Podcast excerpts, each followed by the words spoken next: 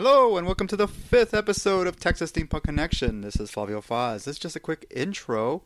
Um, this episode, we're going to be interviewing another game LARP, uh, well, another game designer. His name is Steve Metz. He designed Uber RPG Steampunk. He has a lot of books here. He has three source books, and he also has a Steampunk LARP, also under the Uber name, as well as a card game called Mechanical Madness. We'll be discussing his game with him throughout this episode. Um, but just be, just be, before we get to that, I want to mention a couple things. This Tuesday, June 21st, is our Gears and Beers meetup at Sherlock's Pub on the north side of Austin. We're calling this a game night, so if you have any games you want to play, preferably steampunk related games, such as you know, Mechanical Madness that Mr. Steve here has made. Um, feel free to bring them out, or, or any other games you might want. And we would prefer steampunk oriented, but any game's fine. Um, also, this Saturday, June 25th, is the Steampunk Coffee Meetup at Epoch. So, if any one of those sound good to you, feel free to join. So, without further ado, let's get on with the interview with Steve. I hope you enjoy it. Hello, and welcome to another podcast of the Texas Steampunk Connection. Hello, I'm Flavio. and I'm Tax. And today we have Steve. Uh, this is Steve Metz, the the uh, writer, owner, seed uh, creator creator of Uber Goober Games, which has a huge number of titles Plethora. under his belt. A veritable plethora. Thank you, uh, you're a heck of a writer. I thank you. Just cranking them out, aren't you? Yes. So, actually, we'd like to start off with let's ask you this: How did you get into steampunk, and what is steampunk to you? So good question. So uh, it, it was I had never about maybe it was four or five years ago. Wait, what year is this? So this is 2016. 2016. so it had to have been maybe five years ago.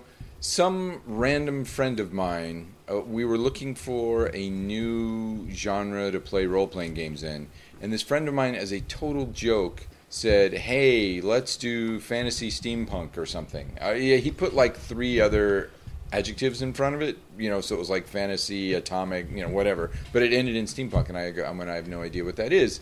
And so I started looking it up, and I, it, and it was it was very addicting, very quickly. I agree. And uh, I was just like, oh, that's kind of cool. Oh, I've never heard of that. Oh, that's kind of cool. And then it just built, and uh, I became I guess that stack of books that you're holding there is probably an indication that I became obsessed, perhaps, over over the concept. Uh, and I guess uh, So I you still started in 2011. 2011. Yeah, well, that well that was published in 20. That one an award in 2011. Yeah. So I must have written it in 2010. This is the first one you made. It's Yeah. just sim- sim- simply Uber Goop, Uber RPG steampunk. Right, Uber RPG Steampunk. Yeah, that came out in yeah. So I I wrote it in 2010, and it either came out at the beginning, at the end of 2010, or the beginning of 2011. So I probably heard about it in 2000, early, early, late 2009, 2010, something like that. Yeah. So that's how you got into steampunk. Your friend kind of brought it up, and you're like investigating and said, "Ooh, that's fun." But you were a writer before then, right? Yeah, yeah. I, I, I was aware of at least one novel that I, uh, uh, yes, put together. I'd written the zombie monologues. Yes, which is nothing to do with steampunk, but No, no. but amuses me greatly uh, nonetheless. okay, all right. So okay, so what is what is steampunk to you? I mean, what is Well, the essence of steampunk to So you? w- one of the things that I like the most about steampunk is it it's not really defined. So it, it it's one of those things where you can say I don't know what it is, but I'll know it when I see it, and that is true. So you can kind of give it some some parameters to say, you know, retro futuristic. So I like to describe it like imagine that you lived, you know, in the 1800s and you were imagining what the future would be, and then as soon as you're done imagining it, that happens. And um, and and so, but it but it's also got a punk aspect to it too, which means subverting something. And since it has to has at least some amount of subversion in it, you can define that subversion any way you want to as well, right? Like you know, no one in the 1800s would have imagined or wanted to have nose rings or True. right, right, but or or um, And, and tattoos were kind of like right, for, Ta- not ta- really foreboding, but that was for yeah. like Yeah. sea people or, Or- right, you know, or- naval or- naval people or right whatever. or blue contact lenses Yeah. you know like like not like human blue but like some robotic blue Yeah. or silver right but but any of those little subversions are valid now and so uh, because they're a subversion of something right and so i, I think me, the, the fact that you can have three or four people standing in a room and all go this is steampunk and then look you know, you like you can have the sky rats who are dressed in all leather and they're covered in tattoos and body piercing, or you can have somebody that looks right out of like you know Queen Queen Victoria's court slash with a mechanical arm, or you know, or you know, and that kind of wide spectrum of stuff, and it's still steampunk. I think is what appeals to. Yeah, I think you pretty much you fell into the, the definition that we came up with. There was like three. We had the three criteria for Yeah, steampunk. the last time we, we just sat and had a, a podcast, um, I suggested that uh, there were three criteria for, and to be honest, two out of three ain't bad. Right. Right? Okay. Right. So, one, Victorian. Right. Two, science fiction, a sciencey, gadgety thing. And third, subversive, punk, Right. uh, anti-establishment. Yeah. No, I can. Yeah, yeah, I can see that, and I can see how two out of three would work in that too. Yeah. yeah, Yeah. yeah, because not everybody falls all under all three categories, but that Right. two out of three is close enough. Right. That's pretty awesome. Um, so let's get into your book. I mean, you started writing this the, the steampunk book. I mean, what what is the system? I mean, what, what what's the world? Is there a world in this book? Is an there alternate is- Earth? There, Um, there is. There's an alternate Earth uh, in there. It well, it, mm, no, it's kind of its own complete world. I don't think it's got any kind of Earth to it at all. So, well, the way it's written is it just gives you a system, and it says you can put it anywhere you want, and then the source books allow you to kind of tailor where you want it to be. So, uh, urban steampunk, for example, is the framework of a bunch of core places you would find in a city and different different sections of a city. And you can say it is the city in the book, which is Ankmere is the name of the city. Okay, Um, yep. Or or it's not too far. You know, it would only take a couple of little tweaks here and there to make it London, for example, or New York. Uh, and likewise, when you look at Uncharted steampunk, that is a whole different world, and it's also got a couple of planets and a different planet through the ether. Oh, wow. But if you really wanted, and it tells you very, you know, if you want to convert it, you know, like there's one continent that if you literally flip it left to right, it becomes Africa, right? And if you, and it's based on the politics of Victorian Africa. There's a Victorian India and a Victorian China, but they're named different things and they're in different locations, but they're kind of geographically similar. So you can either, you know, and the planet, uh, the prison planet, uh, happen, you know, is a planet, but it only has a certain amount of land that you can land on, and it happens to kind of match Australia if you were to flip it left to right, right? So all of these things you can, and well, and Venus, Venus is just Venus though, but uh, but you have the ability if you want to make it historical. flip it sideways. Yeah, It's still Venus. It's still Venus. Still Venus. so, uh, so you have the ability to do historical if you want to or not. And one of the, one of the things that I did in this book is um, I because steampunk has a wide variety. I, I I wanted players to be able to pick whatever they wanted. So I put everything on a scale, right, where you can go heavy on the steam, which is the yeah, I'm wild. this. I Yeah, like that. I yeah. like that. It's like you put the he- capital S, Capital small S p equal steampunk, steam or capital P steampunk, Right. Or or, Uh. or, or fantasy steampunk, right? so, so capital S steampunk would be uh, heavy on the technology, the bright, sunny. You know, generally everything is green, and there's a lot of technology. so utopia, U- utopian kind of, place with with all these fantastical gadgets and heavy you know steampunk lower you know low s big p would be far more dystopian you've got a lot more pollution you've got you know uh, you know people with all kinds of mechanical things it's a horrible horrible separation between the classes it's a horrible everyone hates being there and then fantasy steampunk is when you add fairies and and and all the other fantastical stuff that that purists may not like. So you have the option of going and it, and so every location that I put in these source books, it's got a it's got three versions. So like if you go to the slums, it's written three ways. You know, capital S slums would be where you sure it's dirty, but everyone's kind of happy. They might be missing a few teeth, but they sing, right? you know, and So uh, there's the slums as then- are presented to the upper class Right. to make everybody feel good. Well, no, well, it'd be like it'd be like the the slums in My Fair Lady, for example, right, where Oh. it's it's not that bad. Uh, and then there are slums with low, you know, small s, big P, which you know to go in is kind of a death warrant unless you're in a Unless tank belong there. or heavily armed, or you can find some way to blend. And then fantasy steampunk, it's mostly goblins, right? Or you know, and and castaway orcs. So uh, so you you can and you can pick, you know, you can have your city, your world, or whatever be all capital S steampunk, or it can be all capital P steampunk, or all fantasy steampunk, or you can mix and match. So, and then there's the other option, like you just said, which gives you the option to make it look like it's a happy, sunny place because the upper class don't know any better. But when you really go looking, you're like, oh, this is actually really, really horrible. I had no idea.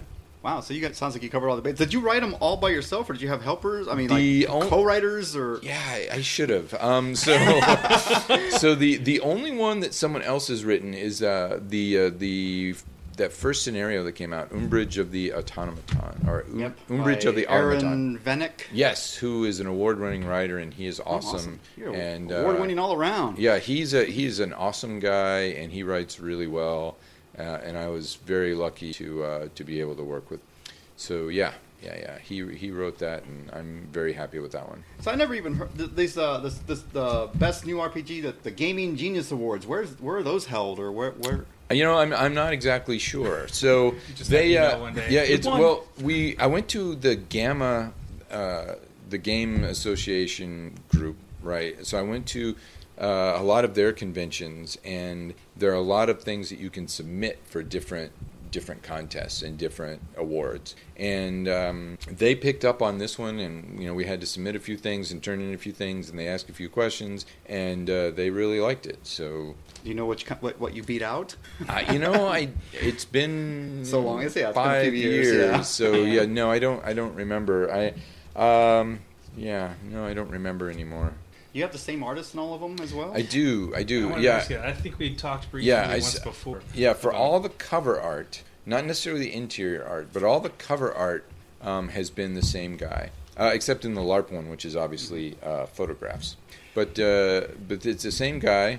His name is Mizel, and he is out of Brazil. Wow. Yes, I found him on Deviant Art, and he is also awesome. And he's also doing the art for the webcomic, so slash graphic novel. And you just like sent him an email. Hey, you want to make books with? Yep, pretty much.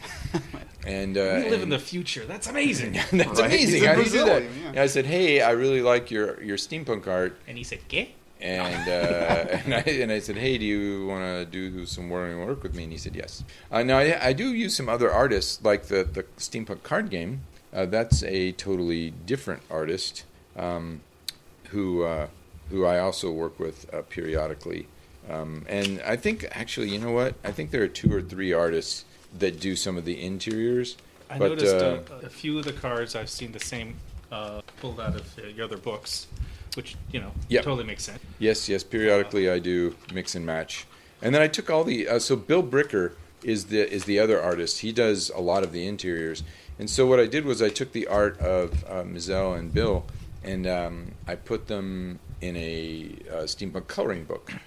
So Yeah. basically, all their drafts before you add color to them, and I put them all in a coloring book. And the coloring book is actually the number one seller, right? Yeah, coloring books are a big thing. But adult these Yeah. adult coloring Adult books. coloring. I've been seeing groups for Yes. those and meetups for them. Yeah, let's say grown-up coloring books because there's no, you know, adult. Well, yeah, this isn't necessarily implies- grown Adults up, suggest but- something else. Yeah, it implies- Well, yeah, I know, but I mean, but that's what I've been hearing. Yeah. Like, there's groups for group for coloring books. You know, Yeah. that Yeah, are, yeah. people are meeting up for them. They call them adult adult coloring books. I mean, Yeah. I don't know what that implies, but Yes. But this means- is this it coloring means- book is not just for adults. It's- right right right well yeah and, and it's and it's divided into I you know like the bill's color. part is the first half is the it's kind of a, a simpler art thicker lines so something that you might find in a, in a children's coloring book mm. and then you get to the second half and that's like okay you've Yeah. you've now graduated to the we're going to have to pull out pens instead of crayons uh, and get down into really fine line stuff Right, I like that. Yeah, you have it in sections, and they have an introduction, the artwork of the Yes. next the person who went. Yeah, you're really kind of highlighting uh, your your arts. yes your well they're awesome artists and so They any are. attention they can get i'm all for that And then you then you dove into LARP as Yes. well. I do, I do, I we, did. we, dive we have a into soft spot uh, on Yes. this podcast for LARP, especially when you Yes. put a picture of us On on, the the back. back, Yes. cover. well, you look good there. You know, Yes, and, I, and I've, I think I've much improved my outfit by this. But after this, by this, that was when I was just starting. ah, okay. Well, uh, So, how does the LARP Yes. um, differ from the tabletop art? I mentioned so yeah, so the uh, the the the core difference. One. So one of the things in the RPG is you can either roll out giant handfuls of dice, but it also tells you how you can skip the die rolling when it's not critical to the game. So you don't have to die roll everything, right? If, if you want to know, hey, I want to pick a lock and no one's shooting at you and no one's chasing you and you just want to be able to pick the lock, then the, you know it tells the GM, hey, if they have this level or higher, they can do it without breaking stride. No need to waste a roll. They got it, right? So, so then for the LARP, it was a lot of it was transferring that dieless system uh, over. So, so now you know, for example, you'll have a a skill and an attribute just like anything else, and let's say it adds up to six, uh, and then there'll be a you know on a LARP uh, there'll be a lock and it has a envelope hanging off of it and it says lock picking seven. Your lock picking is six, so you can't pick the lock. But anytime that you're shy of what you need or you want to do particularly well, you can always do a skill check, which is basically rock, scissors, paper. And if, against anyone standing nearby, so you don't even have to have a GM nearby. And if you win, you add two. You lose, you subtract two. If you tie, it stays the same. So you can do, you know, so you can do the, oh, I can't do it, but I'm really going to try really hard, and then maybe you succeed or maybe you don't. And uh, and the fact that it can be done by anyone standing nearby uh, makes it makes it the, yeah the impetus away from the GMs have to be everywhere at once. yep. Yeah. Yeah, and then and then also one of the things that the skill levels allow you to do is we put these little envelopes all over the place with clues and hints and things in them. And if you have the appropriate skill level, you can open the envelope, and if you don't, you can't. So like if somebody opens a book and it's got gibberish on it and it says you know German on the envelope, then if your character speaks German, you can open the envelope and read what it says, and someone who doesn't can't. Wow. Okay. That's, that's a great idea. So uh, so you so it it makes it a lot less DM intensive, and you can have a lot of things floating around um, that are So it sounds like there's a lot of setup to begin with before the game. yes. So it's Well, But it sounds like it's worth it. a really really painful amount of setup. Have you Yes. run Have you run many games? So um, we ran. So I, I have a new system that I'm doing now, which I may be just dumping too many genres in one place, and and I'm I'm willing to admit that. But uh, and it's kind of a Cthulhu based steampunk game that I ran a LARP for, and um, and it it was just 20 people in my house. Uh, That's, and, that's uh, a lot of people for one house. well, we had, I had a special guest house uh, that you know. The theory is it was built so in-laws could visit. Secretly, I built it to LARP in. So, uh, but and it has secret doors and stuff. You have a house with secret doors. One, no, I have a guest house. It's totally different. Oh, so, and it's only one secret door. Only so, one secret door. yeah, but uh, but it went well. And It's not um, a secret. We just don't talk about that door. yeah, we don't talk about that door. Ignore that door. Ignore it. mind. Say nothing. Act casual. And uh, but uh, yeah, so that one that that was a, a beta game, and it went really well. We tried a new combat system, uh, which was also something that can be done without GMs being nearby. And um, and so we're going. So, So is that like a? I mean, you said you tried a new system that wasn't in this particular book. uh, it's hinted at in that book, but it's it's a more refined version. Okay, So, it's kind of a, a the 2.0. latest, greatest. Okay. Yeah, it's kind of a 2.0. So the character creation system is similar but a little simpler. The the same, you know, you still have attributes and skills to get a number, and the rock scissors rock scissor paper thing is still the same. So those parts are exactly the same. The idea of envelopes is exactly the same. Okay. Uh, and then uh, the combat system, we list a couple of the combat system in that one. We we simplified it down a little bit. So it's basically um, everyone has starts the game based on their constitution with an envelope full of damage cards, and uh, we had these damage cards printed out, and they're ridiculously complicated. They're based on army casualty cards that they use to train medics, and they like they have a little diagram and show you where the wound was, and they give you real symptoms and tell you how long you have to live. And but uh, basically, That you're sounds fun. you're you're either fine, scratched, dying slowly, dying quickly, dead. So it's uh you Okay. don't you don't do a whole lot of combat in, in that game. So uh, yeah, but and then basically you know you shoot at each other and you do you know and then you pull a card and Do you, basically do you use Nerf guns? No, no, no. It's a, it's a it's a it's a no touch game, and Okay, I okay. and I, it's a very conscious decision to make steampunk no touch because too many of the costumes have too many things yeah, in them. that- you got. Yeah, I that see your point there. You, yeah. you can't have a boffer game if someone has a clock on their hat. This is true, You- It's just not. Nor would not you want gonna play that indoors. Right, right, exactly. Yeah, yeah, you can't. Uh, yeah, and and there are too many people who would want a boffer. Yeah, yeah. Well, yeah, I've, I I've seen the the boffer games. They they just pretty they, they descend into chaos on occasion. Um, Yes. I don't know what you're talking about. yeah. and, and that's that's fine if That you're wearing like steel armor and a helmet, but if you're wearing, you know, a Victorian dinner jacket with buttons on it Right, you don't and want a 'em- hat yeah. with a clock and, I can see. I see your point. Yes, and makes. steam coming out of a backpack and a mechanical arm. Uh, that's a problem. So you said you, you're writing another one, uh, Cthulhu LARP. That one's not quite ready right. yet. So that one that one's in progress now. It's called Unwanted because, and I don't know if you've noticed this, but um, uh, the the logo of Uber Goober Games is games that begin with U, and so all the games it's a double entendre. You see, it's U as in you, but also the letter U. So they all. You know, so we've got you know Uber RPG, we've got Urban Steampunk, Uncharted Steampunk, uh, Universal Combat System, Airship Oh, yeah, Combat that's System. another one. So they all start with you. So um, this one's called Unwanted, and the the idea is uh, in around 1873 there was a great old one who showed up and started the apocalypse, and then walked over um, uh, Yellowstone, and it exploded and killed it, or knocked it away, or banished it, or froze it, or something. We don't know, and uh, the apocalypse ended. But there were all these minions that came out of the woodwork to support the apocalypse, right? All these people who said, haha, I'm really part fish, or I'm really part tentacle, or I'm really a, a creature with six eyes. And uh, and then when the great old one went away, they were like, haha, just kidding. No, I'm not. and, they were, and they were like, yes, you are. And so the idea is that all the players, uh, it's the game is in uh, the early, uh, I think it's the early 1890s. And uh, so it's a Victorian uh, Queen Victoria is still alive, post apocalypse, but you play one of the minions that that uh, you know was on the losing side of the war. So it's all about being um, on you know the bad guy. And, and trying to convince the world that you're not the bad It's guy. like no, no, I, I don't really have six eyes or six Right. arms. Or, what. no, no, no. I mean, I do, but, but Yeah. it, I'm still all right. Right. Well, there, no, there's no getting around that you have six eyes. Uh, the, the, the- it's it's more like it, there It's were the- makeup, that's it, Yeah, Well, there were like there were there were camps and and and purges and all these other things. I'm and now, not really a bad thing. right, and but they're and they're fine. They're they're called uh, Aenists, Aenists, depending on how you want to pronounce it. And they're and they're based. yeah, You went there. you did. You did go there. When you see it written down, it doesn't look that way at all. But anyway, um, it uh, and the idea is, yeah, that they are the leftovers of the apocalypse, Cthulhu's cast-offs, whatever you want to call them, and uh, they're trying to regain a place in society. Uh, and, And whether or not society lets them is a whole other and story. whether or not society lets them, yeah, like trying to get the you know things like the right to vote and those kinds of things. Meanwhile, they have tentacles and and uh, do, you have, do you have like a, a time w- which you think that's going to be ready or um, Well, projected? projected? I, I'm gonna I'm gonna make it ready this year. By God, come come that it, that is going to happen. Uh, my goal is to have it actually ready by um, let's see, that would be Comic Con Austin. That's the goal. That's in December. October. October.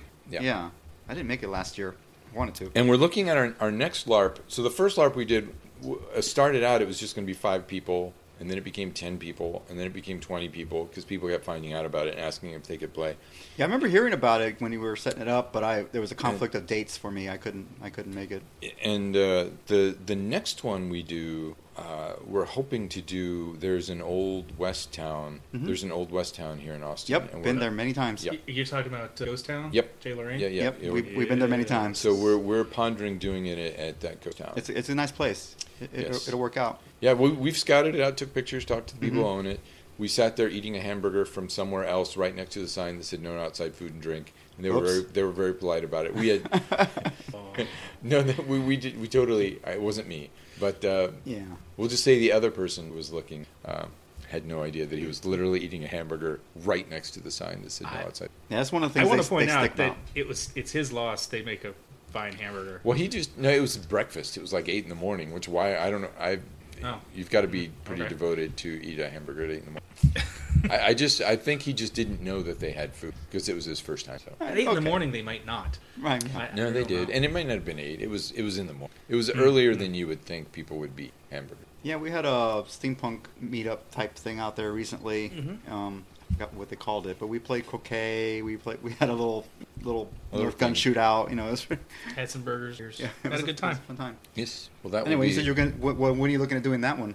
So, uh, so me and these two other folk are looking at doing several LARPs around the year, and uh, only one third of them, i.e., the ones that I run, will be steampunk related. Okay. So we all, we have different interests, but we want to pool our interests to kind of maximize. Because we used uh, technology in mind that I was pretty excited about, uh, actually.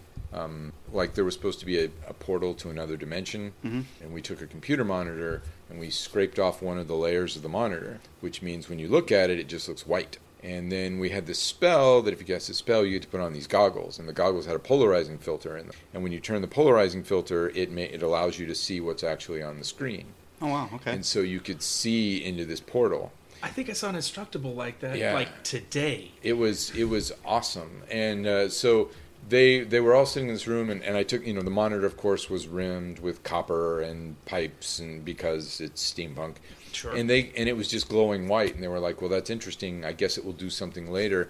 And this guy did the spell thing that allowed him to put on the goggles, and he started to leave, and he turned around. He was like, "Holy crap! There's a person in there!" and uh, and we had videotaped one of the people who was in the LARP a week before, like trying to escape from. oh wow. Okay. Right? So it was a video of her going, "Let me out, let me out," because her soul had been sucked out of her body and put in this other dimension, and somebody else was running her body. So Wow. that was their clue that there's been a soul switch going on. Now you need to go and fix it. So spoiler alert: if I ever do that one again, and I hope you do because And I that hope do. sounds like right. and uh, and it, it, but it went it went really well, and uh, it was. So when are you going to run another steampunk LARP? Uh, well, so as soon as uh, I, I got to talk with these other two guys, but I want to I want to try and do it in the winter because this post-apocalyptic world is supposed to be cold. Cold, okay. Because there was a big And plus all the layers we have to wear for steampunk. It's Right. So I like I like steampunk in the winter, and well, some people wear a lot of layers, some people wear virtually none. That's true. Yeah. That's, So again, we're on the spectrum of steampunk. But yeah, so I'd like to. I'm going to try and. I, I'm aiming for the winter, but uh, we have a location. I need to get the book done. I need to get the prop done because I'm obsessed over this one prop because I do that. And then That's another thing about steampunk is the prop making and Oh, the, yes. the, the devices and stuff. That's always that makes it really cool. yes, and yours have uh, in the past really stood out. thank Got you. Although Fiddly bits and good things. Yeah, Temporal Top Hat 2.0 did not last very long. Uh-oh, though. what It happened? made me Did it sad. fall? No, it's just- it's made from a cheap product. So Okay. you know those, Ah. those fans that you plug into your Mhm. uh, computers and they spin and they show you the time. So I put one of those in a hat and I bought all these special batteries that allow it to run without being attached to a computer.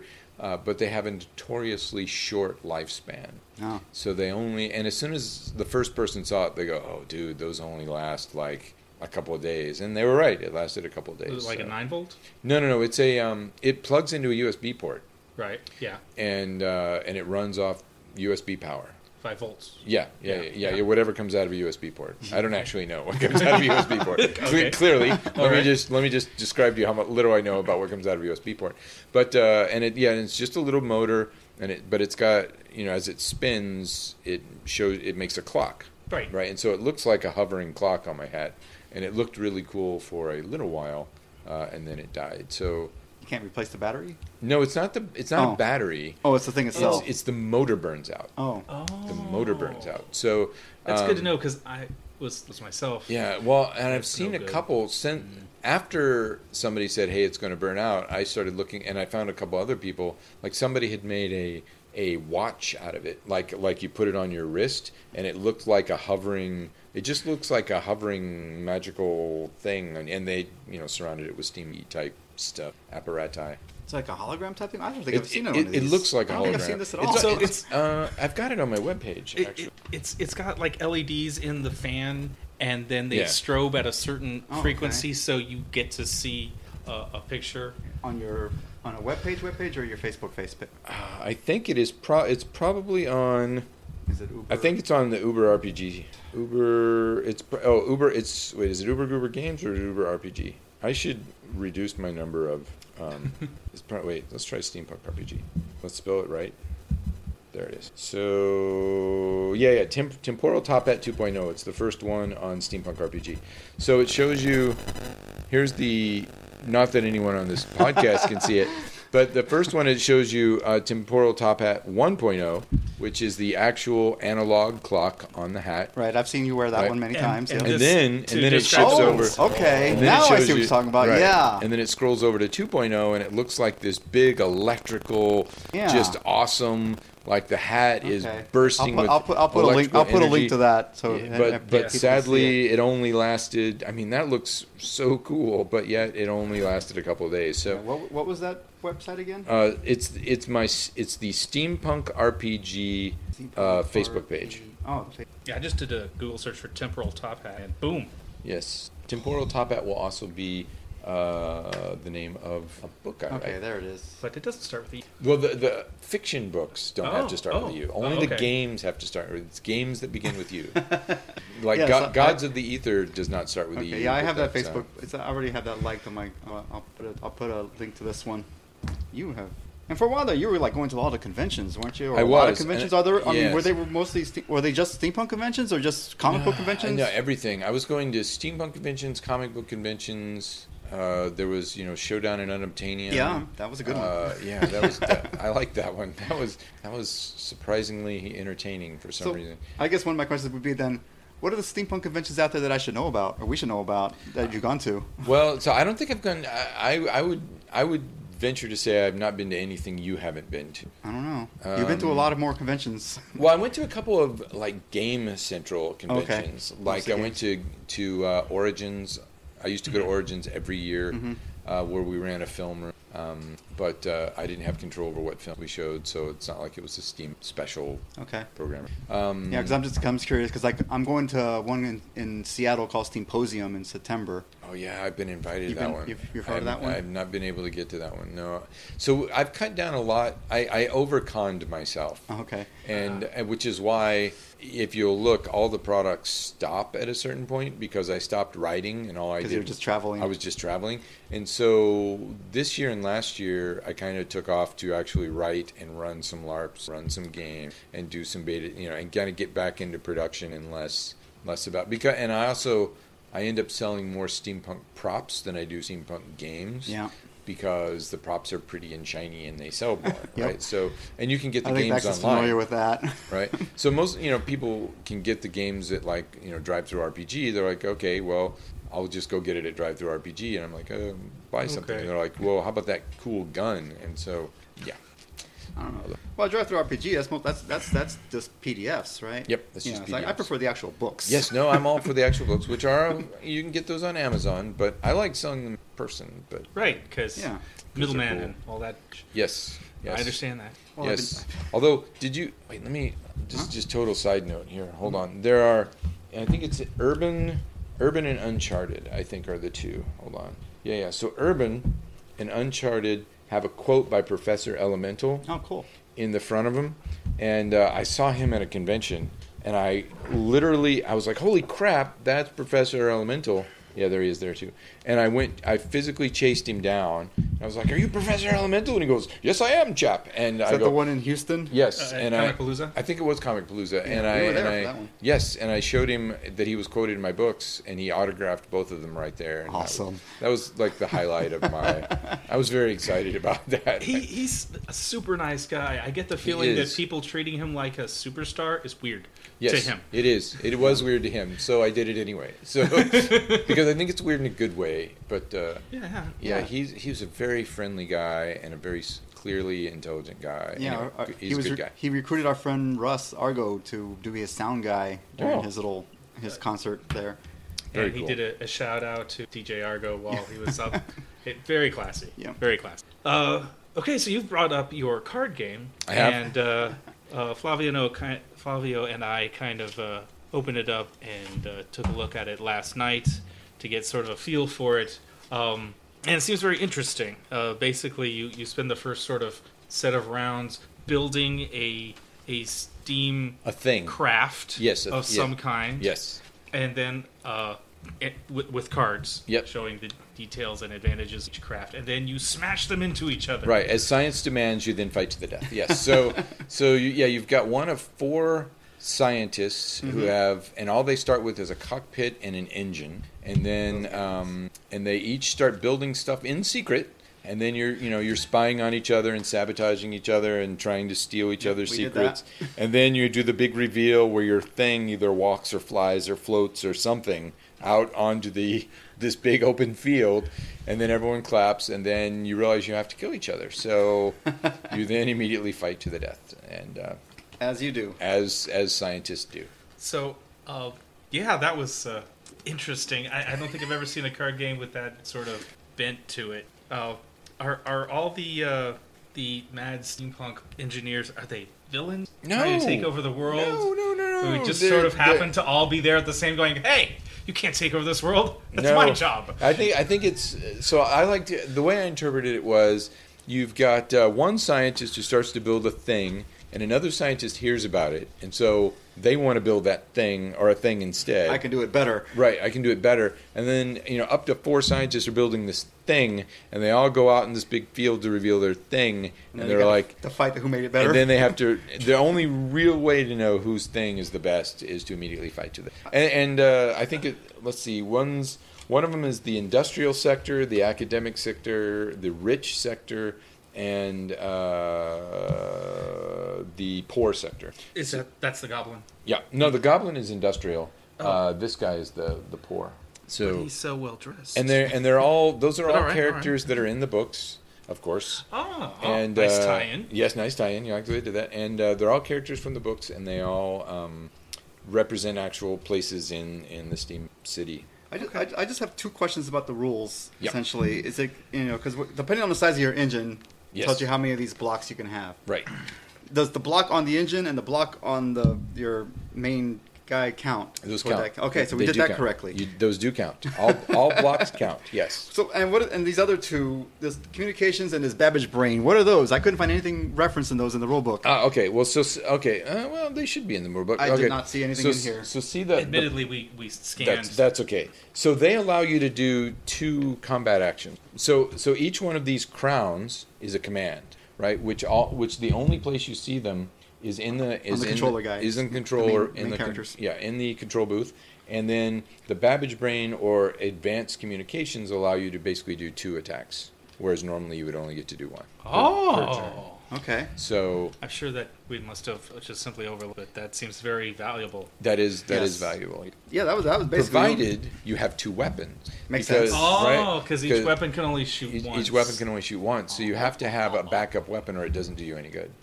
And it's really best to play in like a series or a tournament because it is not uncommon for you know two two things to walk out on the field, and as soon as they start shooting, immediately you realize one of them cannot hurt the other one at all. And it's ju- and the other one's just going to nuke the other one to death. So, so, uh, So it's a fast-paced sort of a game. yeah, well, you have you do have uh, what the the the you have brilliant innovations is is a mechanic in the game, which I allows that you, card. which allows you. Well, no, that's not a card. That's a thing. That's a, it's a it's a thing you can do every turn.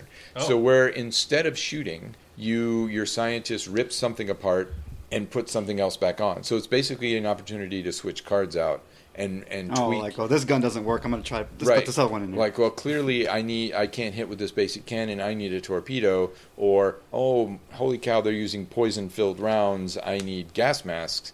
And so it allows you to tweak your whatever it is, your ship or your boat or your robot or your whatever it is, and uh, allows you to tweak it in the middle of combat. This, in my mind, this uh, starts to sound very cinematic and uh, high levels of comedy. Yes, it, yes, it certainly. I would love to see it made into a movie. If anyone wants to do, I'm. If I had any animation skills at all, uh, and I don't, uh, I would. Uh, that would make a cool little short, probably. But um, I don't have any animation skills, unfortunately, but we do Yes. have many friends out there who somebody might. so anybody listening who has animation skills, talk to this man. talk to him. I'll give you a deck of cards, and uh, and uh, you can go crazy. It's, and you also, I mean, I'm also seeing. Does that is that any different than this um, universal airship combat system oh yes, that you've made? It's totally different. Totally different? So yeah, so the Universal Airship Combat System uh, allows you to build airships and steam mechs. If you'll notice on the back, yeah, I saw the mechs. because why wouldn't you have a steam mech? Why not? Um, it allows you to to build one, and you can totally tailor the technology to anything you want, uh, and then allows them to fight. So you've got ten different sizes of things. You can have. I wrote I wrote the rules where you can put steam mechs inside airships and they can leap from airship to airship because why wouldn't you want to do that? Ah, wow. right Okay. and you can and and you can define your technology so you can have airships that run off burning hot air you can have airships that run off hydrogen or helium or you know gravity wave riders right so you, you've got all kinds of technology available you know the ones that hydrogen are a little more prone to blow up when you shoot them with flaming things Yeah, Uh, I would imagine. a la Hindenburgish. Um, you know, and the ones that run off, that? yes, that one's on fire. Uh, when, the the one that runs off hot air uses a ton of fuel and it's very slow and boring. The one that you know rides gravity waves is obviously the sleekest and the fastest and the most durable. So you've got uh, all kinds of different technology in there, and actually those technologies are in the card game, but the the mechanics are completely different. Yeah, different. 'cause like I saw this this picture was on one of the cards. so- Yes, yes. The the people jumping out of airships with propellers on their back so that they can. Uh, what could go wrong? what could go wrong Yeah, there? possibly go So wrong, air, so they could air assault down onto the hapless people below. That's awesome. Because why wouldn't you do that? Have you? Have, I mean, how often have you actually? I mean, have you actually made combat? I mean, I have. I have. Well, bunch of so what? It, so the thing about the universal airship combat system is you can use it uh, like part of a role playing game Mhm. where people play like a bridge crew of like Star Trek, for example. Like you can you have the captain, you have the first mate, you have the chief engineer, and they all have specific things that they do in combat. Like one of them is trying to constantly make the engines produce more heat. One of them is giving the command. One of you know to do something. One of them is actually aiming. So each one of them has a different part of the combat right? And how they do depends on how you know collectively depends on how well you do as a Okay. group. But you can also play it as a miniatures game, and uh, I did run a miniatures version of it in Origins in Ohio, uh, where we had just a map full of airships. Uh, Awesome. shooting at each other, uh, and there were a bunch of little kids who joined, and that was that went over really, really well. that sounds like fun. Yeah, we might have to try this one. Uh, I'm down. yeah. And I noticed that uh, uh, on the, the first page of I think every book you Uh, have yes, you have this little goggled uh, um, child. yeah. child. Yes, that is my my daughter is on the front page of every book. It is true. So uh, and you can see her getting older in each one, uh, and she's been very patient and allowed me to dress her up in steampunk attire. Well, this one looks like she doesn't want to be there. no, but, she yeah. doesn't. Oh, well, I told I told her to look angry. Oh, okay, okay, and so okay. she did. Uh, I don't know why I told her to look angry in that one. Um, and she's in the back of that one too. She's in the front and the back of that one. She's on the last page as well. So, Aw. oh yeah, that's the that's the LARP steampunk Yeah. Uber LARP, So which is uh, you know that's the the Roosevelt Adventuring Society is on the back cover. yes, that's us. yes. I, I think uh, one of the first books I bought from you, hmm I bought it and asked for an autograph. Not from you, hmm but from her. from her. Yeah. right, right. And I, I don't even know if she knew how to spell her name then yet. So, so uh, yeah, yeah. But uh, she's been very patient in letting me dress her up in steampunky outfits. Is she into steampunk or she just puts up with it from She with just from puts you? up. Oh, she totally puts up with it. Yeah, that's yeah. I, don't, I don't know if she's in that one. Is she I don't in that see one? it. Yeah, no. I don't know if No. the, she's in that one. No, because I didn't write that one. I, she seems like she's a very good sport, at least She is. in She- in all the strange things you get into. Yes, yes. She uh, for the un unwant uh, yeah the unwanted book. She let me put uh, um, colored contacts in one of her eyes, so she has two different color eyes. Creepy because she's supposed to creepy, and uh, she let me do.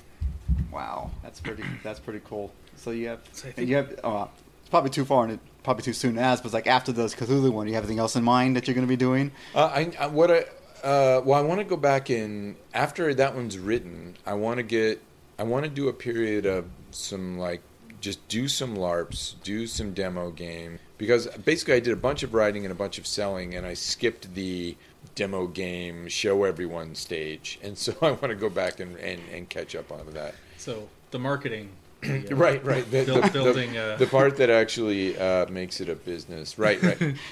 Get people to know Yeah. what it is and where it is and Right. that kind of stuff. Yep, yep, yep. And actually, actually, uh, Because I was kind of thinking, you don't, you don't have anything like you know Weird West or Western yet, really. Right. No, yeah, but although the unwanted one is close because It's it takes place in Okay. it, it. It is actually historical, right? It takes place in whatever city you're in in 1893 post-apocalypse. Okay. So it's actually taking place in Austin. All right. For the the one Oh. we ran is Austin 18, and so there and it will when we do it in the ghost town. That'll definitely be Oh, Weird West. It, it'll ha- it'll have a hint of weird westness to it. awesome. Yeah, that's that sounds really interesting. Again, a direction you're coming from that I haven't seen playing playing the, the weirdies, uh, the bad Right. guys or the uh, Yeah, and, and the and the costume I had, I had one white eye and one normal colored eye. I had tentacles on the, all the fingers of my left hand, uh, and uh, I have some of those. yeah, and I and we had people who showed up with fake extra eyes, uh, uh, you know, like on their foreheads or on their cheeks or something. Nice. Um, we had a couple of people, you know, and some just looked, you know, basic Victorian. Um, some looked ever so slightly steampunk. So there was a wide variety of, of costuming for that one. A lot of people. There's there's one of the one of the races has all white hair. There were a couple of people who had gone the all white hair route. So good times. Yeah, I'm definitely looking for. I, I definitely be, would be interested in playing the next LARP. So you know, keep us Oh, informed on it'll, through Facebook. yes, it'll it'll we'll probably do a, a a Kickstarter or something if nothing else to tell people about it. But we might just do it on Facebook with people we know. So you're, But and you have two Facebook pages. I have so many Facebook pages. well, which ones would you like them to know? The people So- know about So your. Steampunk RPG and Uber Goober Games are probably the two that Uber I Goober. use the most. Plus Gods of the Ether, actually Gods. of Oh, that's Ether. something we didn't bring up. I Yeah. bring that up. yes, you, 'cause- you always seem to have more than one project in the development at any given time. Yeah. So let's talk about this new thing you do, you're doing. Yes. New to me, anyway. Yes. Apparently, you uh, you've been doing this for a Apparently, I've while. been doing it for a while. Yes. So, so Gods of the Ether. So I wrote a novel called Gods of the Ether, and I like it uh, a lot. And I decided I wanted it to also be a graphic novel. So I got the same artist who does all the covers to all my books to The agree. Brazilian fellow. the right? Brazilian fellow, Yeah, yes, yeah. to agree to do all the artwork for it. And uh, since it's already a novel, I know how the story goes. So what'll what'll happen is I will take a chapter and I will do some of the most pathetic stick figure art. It's called layout. Yeah, yeah. That, I think that is really being kind to to my artistic ability. To call it a layout is almost insulting to the word layout. And then over time, he's gotten really good in interpreting my cat scratching and going, "Oh, clearly what you meant was this." And uh, and he's actually gotten to the point where he's way improving on my original. Like I'll do well. Clearly, these two people should be fighting, and he'll go, "Yes, but they should also be at an angle with this weird thing." And it and Well, that's what the artist does. yeah, but he's gotten really good at it. I mean, like he'll come up with some, you know, like layouts that I never would have thought of, and I'm like, oh yeah, that's why you're the art guy. And then, um, and then on top of that, and he just does, he just inks them, and then there's another person uh, named Majesty who comes in and colors them. So, um, and then I'll put, I'll put all the dialogue and bubbles and stuff on them. And we were putting out two pages a week to get it going, and now. Uh, we can't keep that up, so now it's it's one page a week. That's, Yeah, uh, that sounds like an off of the artist. yeah, yeah, that was that was way, way, way, way, way too much. We had built up a stockpile before we started, so that and we were- and we put out two a week to get it going, so people had stuff to read. And now we're at kind of a steady state rhythm where we do we do one page a week. Reasonable. Okay. So, what kind of uh, what's your your uh, elevator uh, Elevator pitch? plug for this novel Oh turned comic? Uh, uh, uh, uh, yeah, I would have to go. Uh, yeah, so it is it is fantasy steampunk, which I know some yeah, the first page I see fairies. Yep. Uh, the main character is a is a the two main characters are a fae and an orc. Um, because in this world, uh, the, the the main conceit. In, um, so I'm I'm not giving the elevator pitch yet because I got to remember it. So so I'm going to babble for a few minutes. Yeah, yeah, yeah. But the uh, the main conceit in this world is that what took it from you know just basic Renaissance or medieval to steampunk was the discovery of this stuff called Eldritch Copper, which I really and th- which is also in in my Uber RB, RPG books and all the steampunk books because I got really frustrated with how can you not explain to me how these ships are flying through the air, you know, on coal and wood. So the idea is it's this copper that produces this gross amount of energy, and it starts out copper colored, and as it expends energy, it turns green. And um, but what it does to creatures like fairies and elves is turn them like uh, fairies, elves, and fairies, elves, and fae into orcs, goblin, and gremlin. So if they if they basically get addicted to it, eat it, and it turns into horrible creatures. So it's a constant fight for them not to be seduced by this yummy magic dust because it turned into horrible creatures. Uh, okay. Uh, hmm. So because I, you know, and and the orc therefore used to be an elf, and he's now one of the fallen, as Oh. they come to be known. And uh, and the fae, the female of the story, is constantly on the verge, like all the time, of turning into a a, a, uh, a gremlin. So far, twice she's nearly turned, and someone has gotten her the antidote because she has an addictive personality. Stuff. So she's uh, got a sort of atomic clock thing going. Yeah, yeah, yeah. She's she's yeah, she's right on the edge of uh, of going one step too far down the, the path. And So you're how far? You're into chapter ten now. Chapter 10, yeah. Yeah. yeah, so ink wise, we're on chapter thirteen. Published wise, uh, on the webcomic, we're on chapter. 10. And this was originally an actual novel, which you Yes. didn't you didn't publish or anything. I, what or- I'll, when this is totally done, what I will do is I'll I will do a Kickstarter for a graphic novel. Okay. and the novel will be part of that.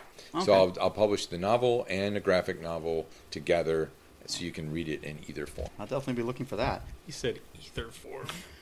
oh God, I didn't, I didn't mean to. Uh, All right, all right. Ether form, yes. And uh, you can find these, as I'm seeing here, at Gods of the Ether, A E H E R, dot com. Uh, and you've got a Facebook page.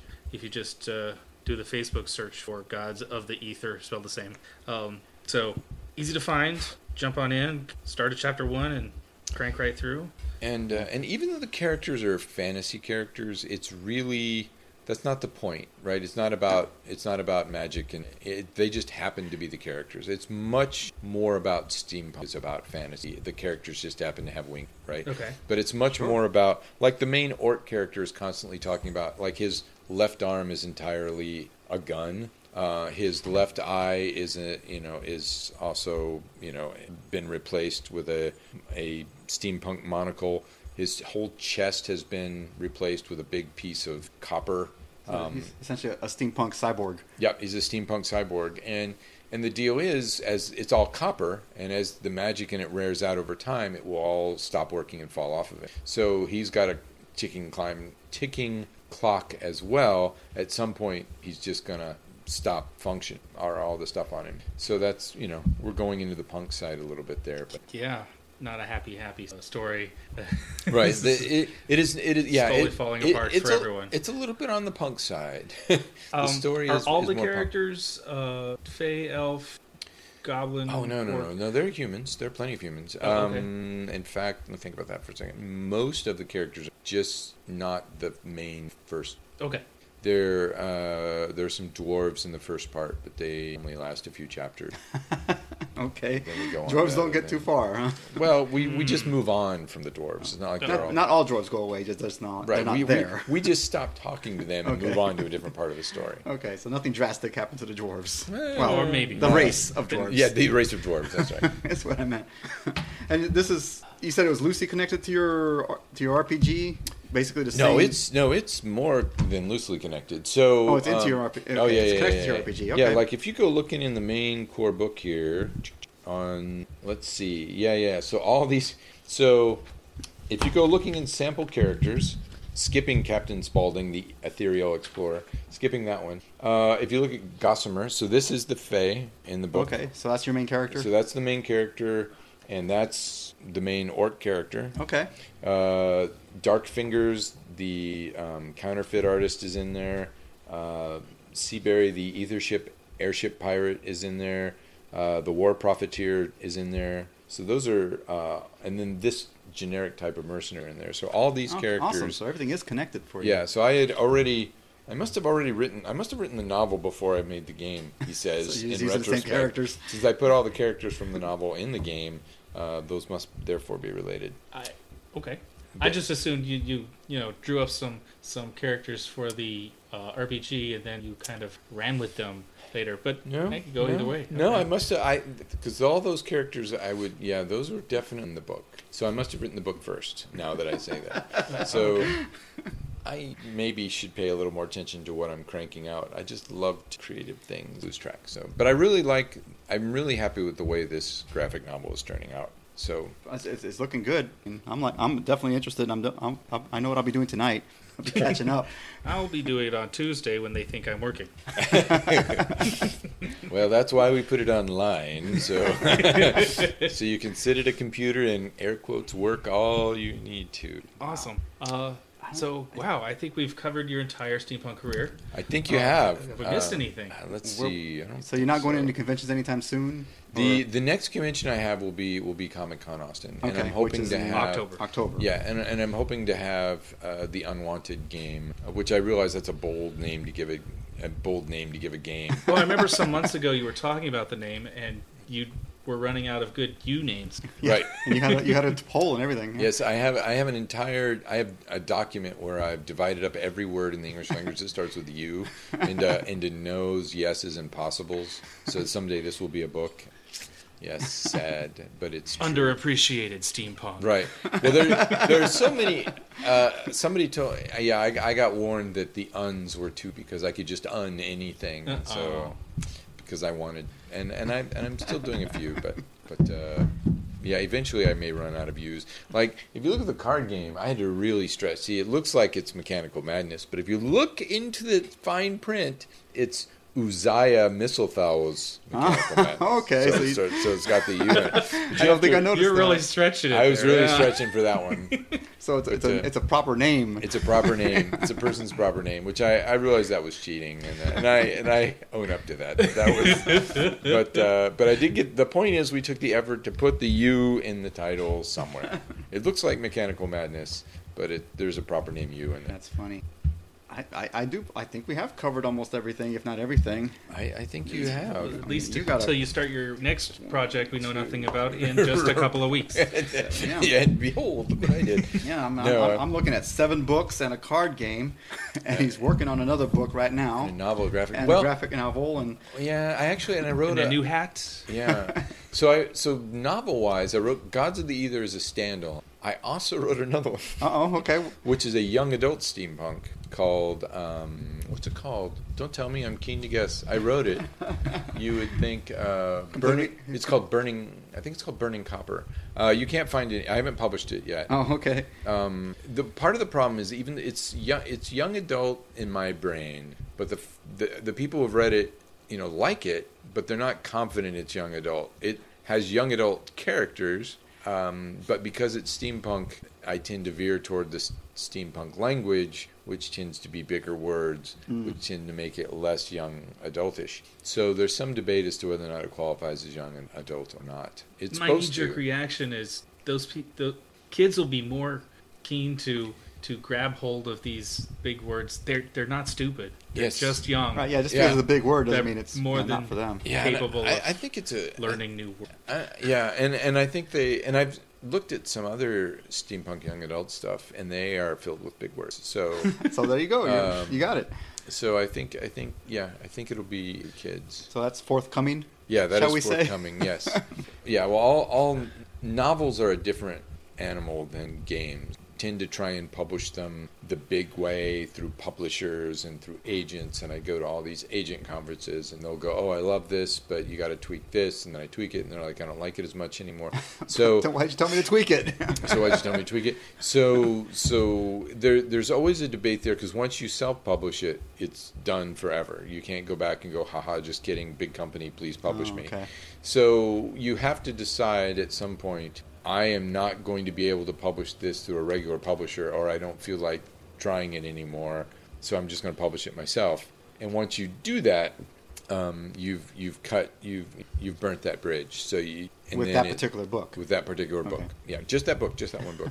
and that which is what I did with Zombie Monologues because I knew I could elevator pitch that and and it sells 80% of the time just off the elevator. But it's much harder to do that with steampunk or anything else. So it it would help if those got a little Yeah, I find that hard to believe because I mean I figure steampunk is gaining momentum because I mean I'm looking at Amazon and there's so many books out there claiming to be steampunk. You know, there's no telling whether they are yeah, until there's you a read flood them. of products, which Yes. is ki- which kind of makes it more difficult I to guess, really stand yeah. out. But yeah. But the words, but it's getting out there. People are more and Yeah. more people are hearing steampunk or knowing about You're, steampunk. you're no longer fighting a steampunk. I don't know what that is. yeah, It's more like steampunk. Oh, I've got a billion of those. Oh, and when you take a look at agents, don't think it's agents, getting that bad agents yet. are putting steampunk in their things. They, I mean, there are agents who do steampunk, and they'll put that as Mm-hmm. one of their genres. So you you are starting to see steampunk as a genre that agents specifically are looking. But you know, all agents don't. They don't want a, a good book or an above average book. They want something that somehow, based on your name or your history or some concept that's so mind blowing no one has ever thought of it in the history of the universe that it will immediately become Harry Potter tomorrow, right? So that's yeah. the- the- They're looking for the magic formula. they're, yeah, they're they're looking for something that will instantly Twilight or Harry Potter tomorrow. Is that even possible? Uh, I don't even know if they they were instant. they were no, they were not. No, they weren't. they were not. So yeah, it's yeah, and so what they really want, what what they ask you now more often than not is how big is your base.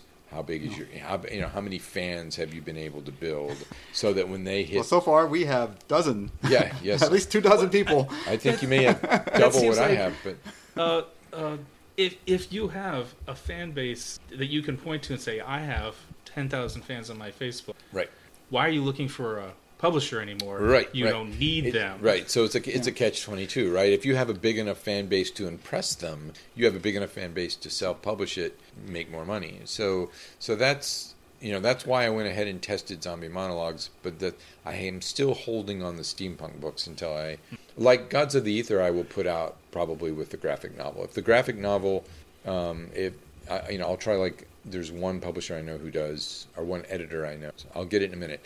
One agent I know Okay. who does graphic novels and steampunk in particular, and I'll show it to her. And if she's interested, great. And if not, I'll, go I'll do Kickstarter I'll do a. Kickstarter and I'll do the the novel and the graphic novel. Well, I'll definitely be looking for that. Yeah, yeah. That I'm interested. Yes, definitely. That's good. and you people listening, you should be interested too. Yes, lots to look up. If you haven't heard of uh, Steve Metz and Uber Goober Games already, uh, we've given you three, four different uh, Websites websites to check many, out. many things. Facebook pages. Check yeah. it out. And yes. I'll, I'll put links on them. I'll put links to them under the, the podcast when this is released. And I think we should play the card game as soon as we're done recording this, just because we can. I'm game. yeah. I really, I, I really like the artwork though of these of these Steam mechs. Build, Yeah. builded those. I like those are- them. Yeah, I like the artwork. I like the artwork. So I think that pretty think- much covers it for the for this podcast. Yeah, Come up on an hour. Yeah, oh, we're over five, six minutes. That's okay. We'll we'll survive. no, no. so once again, you're listening to Texas Steampunk Connection, and I was Flavio, And I'm Thax. and we were talking to Steve, That would be me. the the creator owner of Uber RPG, Steampunk, um, LARP, tabletop, card game, Novels. novels, graphic Yeah, novels. Gods of the Ether. Right. Um, yeah, you got it. Yep. Gods of the Ether. Thanks for tuning in. We uh, look forward to uh, talking to you again in about two weeks. And until then, mind your gauges. Okay, I hope you really enjoyed the interview with Steve about his Uber Goober games. Um, once again, I'd just like to mention that um, this is this Tuesday is our Beers and Gears meetup for um, gaming night, and on Saturday is a steampunk coffee night at Epoch. Oh, I also forgot to mention that he also has a coloring book. I think you probably heard that in the, in the interview. Um, basically, it's, it's a coloring book of his of the various art that you can find throughout his books. And um, after the interview, and I kind of wish we had recorded it, we played a quick game of his Mechanical Madness card game. It was quite fun. Um, we played the short version of it. Um, I soundly got trumped, and um, I didn't really get destroyed per se, but I, you know, my my my steamship limped away in utter defeat. but it was a fun game. I, I look forward to playing some more. Um, so um, that that's it for episode five. I hope you enjoyed. If you have any questions, once again, we can be found on Facebook, Texas Steampunk Connection. Um, feel free to ask questions, make comments, criticize nicely. Um, if you have anything you want to let us know about, any upcoming events, or even if you have a game you want to talk about, let us know. Um, contact us and we'll work something out and we'll get you on the podcast. Once again, until next time, mind your gauges.